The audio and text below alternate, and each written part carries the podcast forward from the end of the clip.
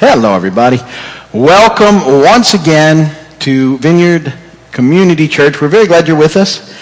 As we continue on in the series we're doing on the church, and actually this is going to be the last message in this particular series.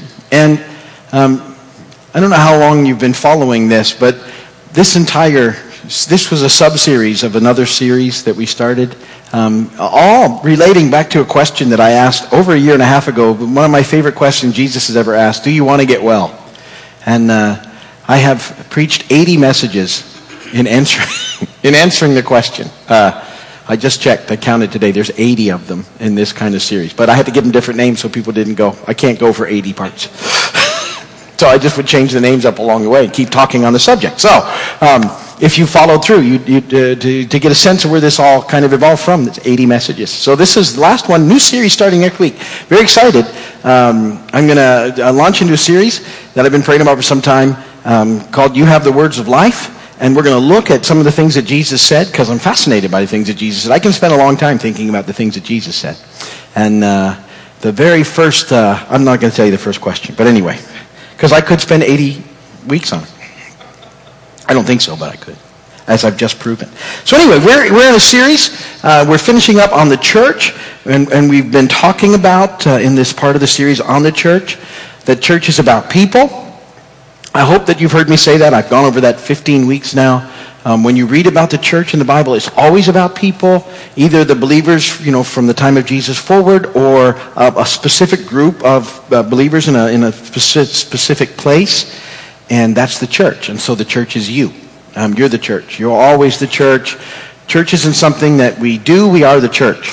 And I, I just keep making that point because um, sometimes we begin to think of church as an event, something we do on the weekend or during the week or whatever, but you're the church. When right now we're the church gathered corporately, when you leave this facility, you are still the church um, out there in the world. You're the body of Christ all the time. You're the church. I think that understanding that will change and have an impact in the way that we move through our lives together. Since the church is people, um, it's also then about relationships that we have. And I've said throughout this series, it's really about our relationship with God, our relationship with the people of God, and our relationships with the future people of God. And that these are all developed in the context of worship, discipleship, fellowship, and mission and that we, we, we've been looking at the early church from Acts chapter 2, and, and these are the areas that we've explored. This is what's going on in the early church and continues in us. And so we're just finishing up the little piece on mission. And um, our mission here at, at, this particular place, as this specific group of believers, we believe that God has called us to a mission of one more. That's our mission statement.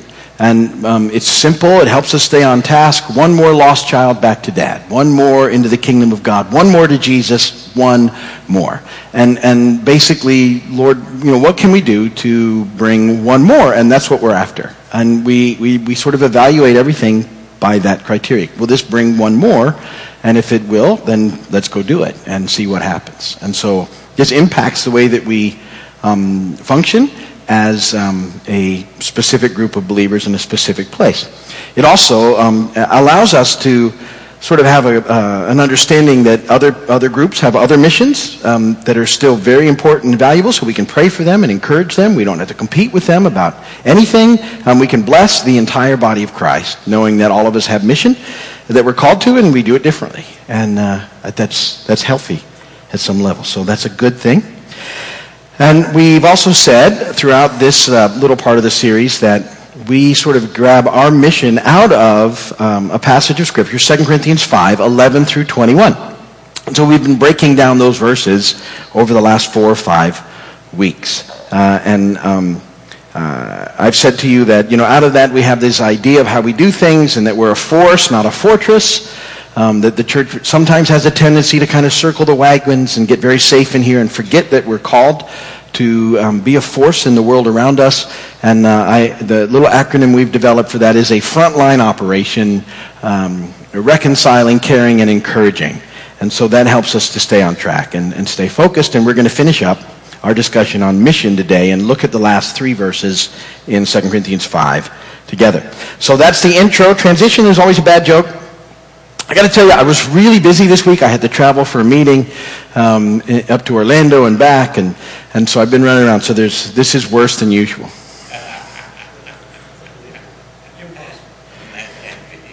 What's the best geometric expression of a lost parrot?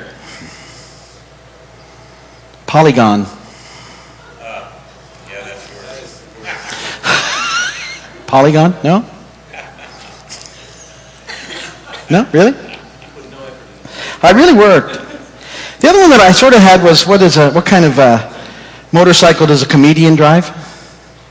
A Yamaha. Ha, ha, ha, ha. You think that's better, really? You just never know. Depends on the crowd. Yamaha. Second Corinthians chapter 5, 18 through 21 is our scripture reading, and I'm so thankful that it's here right now. All this is from God, who reconciled us to himself through Christ and gave us the ministry of reconciliation that God was reconciling the world to himself in Christ, not counting men's sins against them.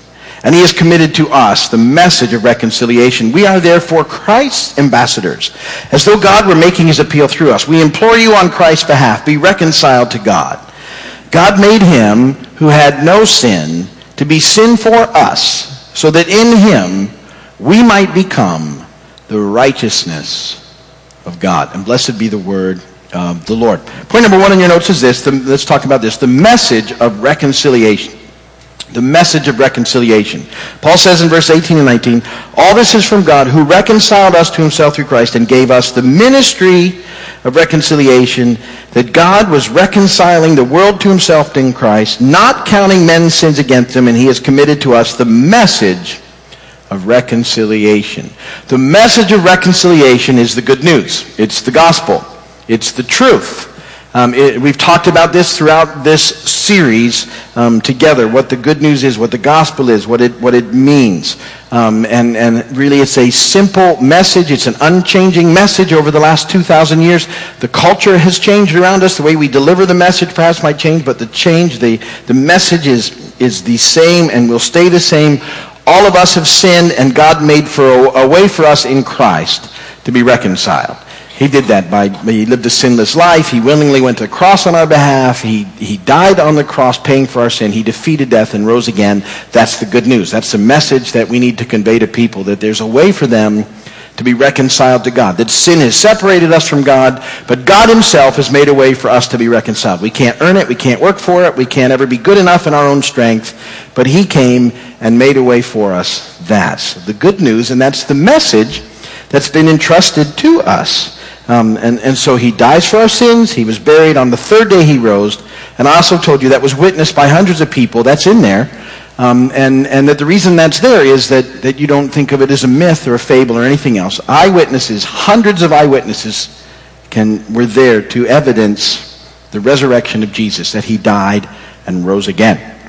And so his perfect sinless life was given in exchange for ours. And so he paid for our sins so that now we can be reconciled to God. And we've talked about that a lot. We've talked about what that means, that, that we're in Christ, that God sees us in Christ. He doesn't see all the mess we talked about last week. He sees us in Christ, which is an amazing deal and almost impossible for us to truly comprehend. But we can stand before a holy God a perfect holy God, even though we're still a broken mess, because he sees us in Christ, uh, and, and he sees us in the perfection of his Son even now, which is just, it's an amazing, amazing thing.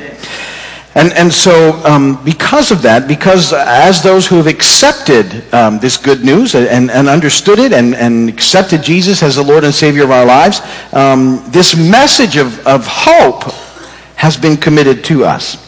And we're to tell others so that they can be reconciled to God as well. This is mission. This is, you know, what we've been talking about. It's what, um, it's why we, we are still here after we figured out our relationship with God and don't get just zapped off into heaven. We have a mission. We have a purpose that we were created for, and this is it.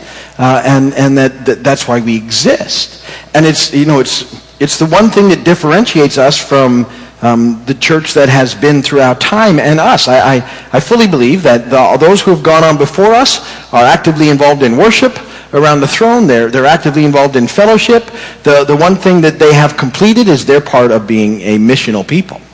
And, uh, and now it's all entrusted to us. And we're here because they were faithful in being a people of mission. That's why we exist. They, they did exactly what we need to do. They told other people about the good news of Jesus, and this has continued on for 2,000 years.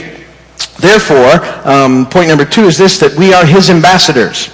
So this is what we're called. This is, this is sort of a way to look at uh, our mission, um, what this looks like. We're, we're ambassadors. We're, we're technically citizens of heaven already, but we live here in another place. And that's sort of the definition of an ambassador.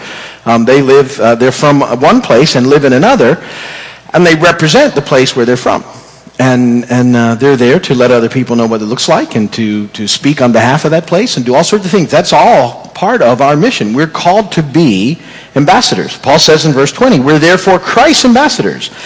As though God were making his appeal through us, we implore you on Christ's behalf, be reconciled to God. We, we implore you. This is why we're here. We want people to come to know Jesus. We get how important it is. We get that there's not other options. We, we get that this is life and death. We, we get the, the magnitude of this, um, of this whole process. And, and the, we also understand the, you know, the battle that we're in and the, that there's a very real enemy who doesn't want people to get, he wants to keep them trapped in darkness. And, and yet we're to come as, as uh, the bearers of the good news, as, as ambassadors, um, letting people know that there's a way, that there's something better for them, uh, that life has for them, and that's the relationship that we can have with God in Christ. So he wants us to, uh, to use us to implore others to become reconciled to God. So, so the reality is that, um, that this is really an outward focus um, loving people the way that God does so that they might come to know him. And, and, and so we have to understand that, that um, that's what we're involved in as a missional people. That's because we still have that. We have, we have fellowship and we have dis- discipleship and, and we have worship. We have all those things going on. But we have this piece that's, that's a huge part of it. It has to result in mission. Um, all those things have to give us an outward focus. We have to be connected to God so that we understand the source of things and the, and the power of the Holy Spirit. We have to have all those things. And, and you know, we, we need to be connected and, and we need to fellowship and we need to be discipled. We need to be reading the Word and praying and, and hanging out with one another. But all of it should, should um, free us up then to make an impact on the world around us. And we can never just sort of sit back and go, well, they can, we don't even care about them because we do. That's, that's, that's because God does. John 3, 16 and 17. For God so loved the world that he gave his one and only Son, that whoever believes in him shall not perish, but have eternal life. For God did not send the Son into the world to condemn the world, but to save the world through him. We need to make sure we see that, because sometimes the church begins to think that once we're in, the people who aren't, you know, we, we kind of want to point at them and criticize them and, and, uh, and pick on them and judge them, and yet we're, we're missing the bigger picture that God loves them so much that he's made a way for them to happen uh, and uh, to have relationship with him. And he wants them to know that. And, and there's so many obstacles that get in the way that God wants to give us wisdom through the Spirit on how we can break down some of these barriers and obstacles to help people come to know him. And that's always been the, the mission of the church in every culture and generation. How do, we, how do we help people to come to know Jesus? How do we help people to find their way to God? Um, is, is part of, the, you know, it's the, the reason that, like I said, this is what we're called to be. It's our purpose. So how do we do it? Uh, and, and that's the question that we always ask as part of our mission. How, what do we do? How do we get one more? What do we do to help people find their way to Jesus the way that we did? Because it's always, you know, changing and evolving and different in certain, in certain areas. Um, how, do we, how do we get people to hear and, and then receive this radical message of good news that we have, this message of reconciliation? And, and so ultimately what we have to do is we have to love them enough for them to listen. That's a huge part of this, this puzzle. Um, uh, it's not enough for us to know the message. Um, we have to love people well enough that they can come to know it as well. And, and so we want to always make sure that we understand this, this part of the dynamic. And so that's what point three is about. It's all about becoming his righteousness. And I, and I have an idea that uh, I want to discuss with you about what that really means. and what righteousness actually means and what that looks like um, in the world around us. Paul says in 2 Corinthians 5.21, God made him who had no sin to be sin for us, so that in him we might become the righteousness of God. So what does it look like to become the righteousness of God? Now that verse um, is probably the key verse for me, 2 Corinthians 5.21. So you'll see me do things like be thankful for five things and encourage two people so we can get one lost child back to dad. That's 2 Corinthians 5, 2, 1. Do you get it? 5, 2, 1. Lots of neat things like that happen. Fives and twos. I'm always looking at those things. I think they're, they're awesome, like uh, the fish and the loaves. Um, five loaves, two fish. And uh, um, had a huge impact. See, there's things like that. So this verse to me is very key um, for us and for our mission. Um, and just under remembering it, God made him who had no sin to be sin for us so that in him we might become the righteousness of God. In Christ, because of what he's done, we can become the righteousness of God. But let's understand righteousness. So here's what righteousness is. Um, and and I, I left a blank in your notes. I want you to write this down. Righteousness is being right with God and doing what is right. That's righteousness. Some people have this idea of righteousness means I need to be all pious looking and sort of, you know, really, really together and uh, uh, act a certain way and I'm going to follow a bunch of rules. That's what it means to be righteous, and that's not what righteousness is that we're talking about. We've, and we've discussed why all the way along. Righteousness is being right with God. That means we're in relationship with Christ. And then doing what's right. We talk about that all the time, doing the next right thing. That's what, that's what we're all about. That's, that's how we break this thing down day by day. I want to be in relationship with God in Christ, and then every day I want to do my best to do the next right thing in his power, knowing that I'm always going to fall short because I'm still a mess. I haven't got there. That understanding, my, my constant understanding of my desperate need for the grace of God keeps me in the spot where I need to be to have an impact on the world around us. And see, that's what we're called to now, is living this out before the world. We get right with God in Christ, and then we try to live by doing what's right, doing the next right thing. We're not perfect. Uh, and so we, we don't need to run around pointing fingers of judgment at everybody else um, that we think they're, they're, we're better than somehow. Um, but we continually recognize the fact that all of us desperately need God. And we should always treat people, and we said this last week, uh, in a way that, that incorporates into our relationship the beauty of their potential. That should just be how we operate as believers. And it's so important to be a people, to, to be successful in sharing the message of reconciliation, we always have to treat people with value and love them well the way that God does. Because that's what God does.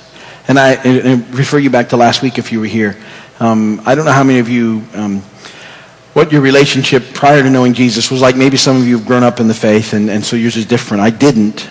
And um, when I started to encounter God, He treated me as a person of value from the very beginning.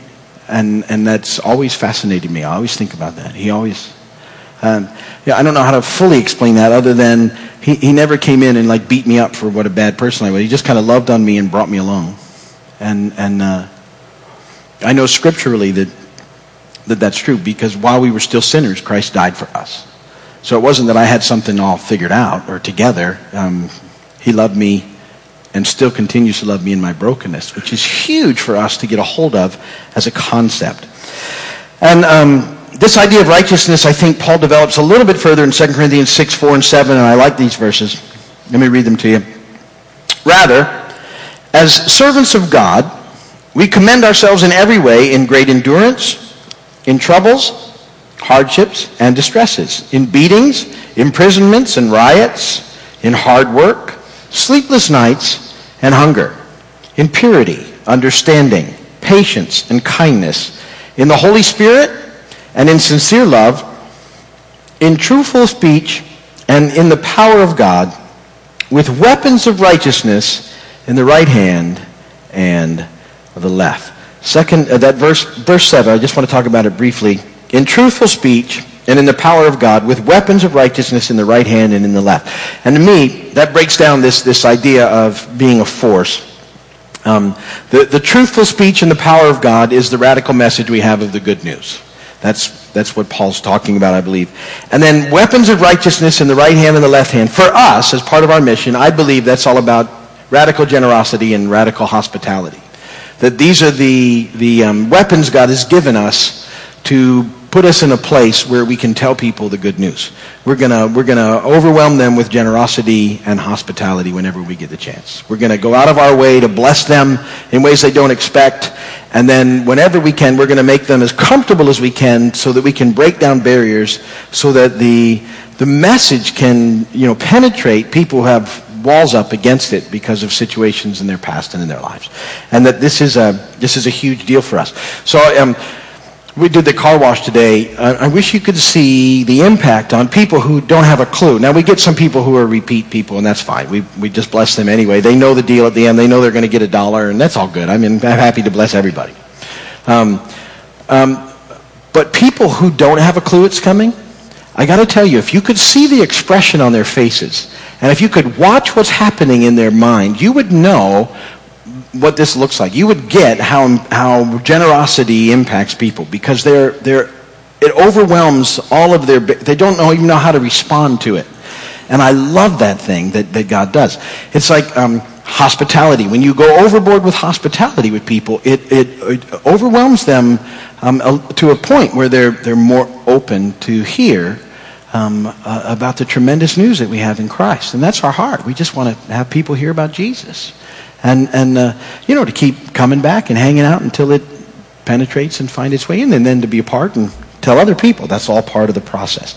So this is, you know, the, the sort of the basis of our mission and what we're called to. And um, as I said, that's, uh, that's kind of the whole deal um, uh, that, that we've been talking about, how important it is. Next week, brand new series. I'm very excited about it, looking forward to it. And uh, we're to we're gonna talk about the things that Jesus said and, and take some time to look at those things, which is really cool. So I'm looking forward to that. But that's good for today. If you're watching on television or by video, thank you so much for doing that. We appreciate you doing that. We'd love for you to come and visit sometime if you can. Um, if you need prayer, though, you can go to our website and there's a place for prayer there, and we, we, we pray for you, and uh, you can call us if you need prayer. We'll do it that way as well. But we're very glad for the time that we had, and uh, we'll call it uh, the end of the message right there.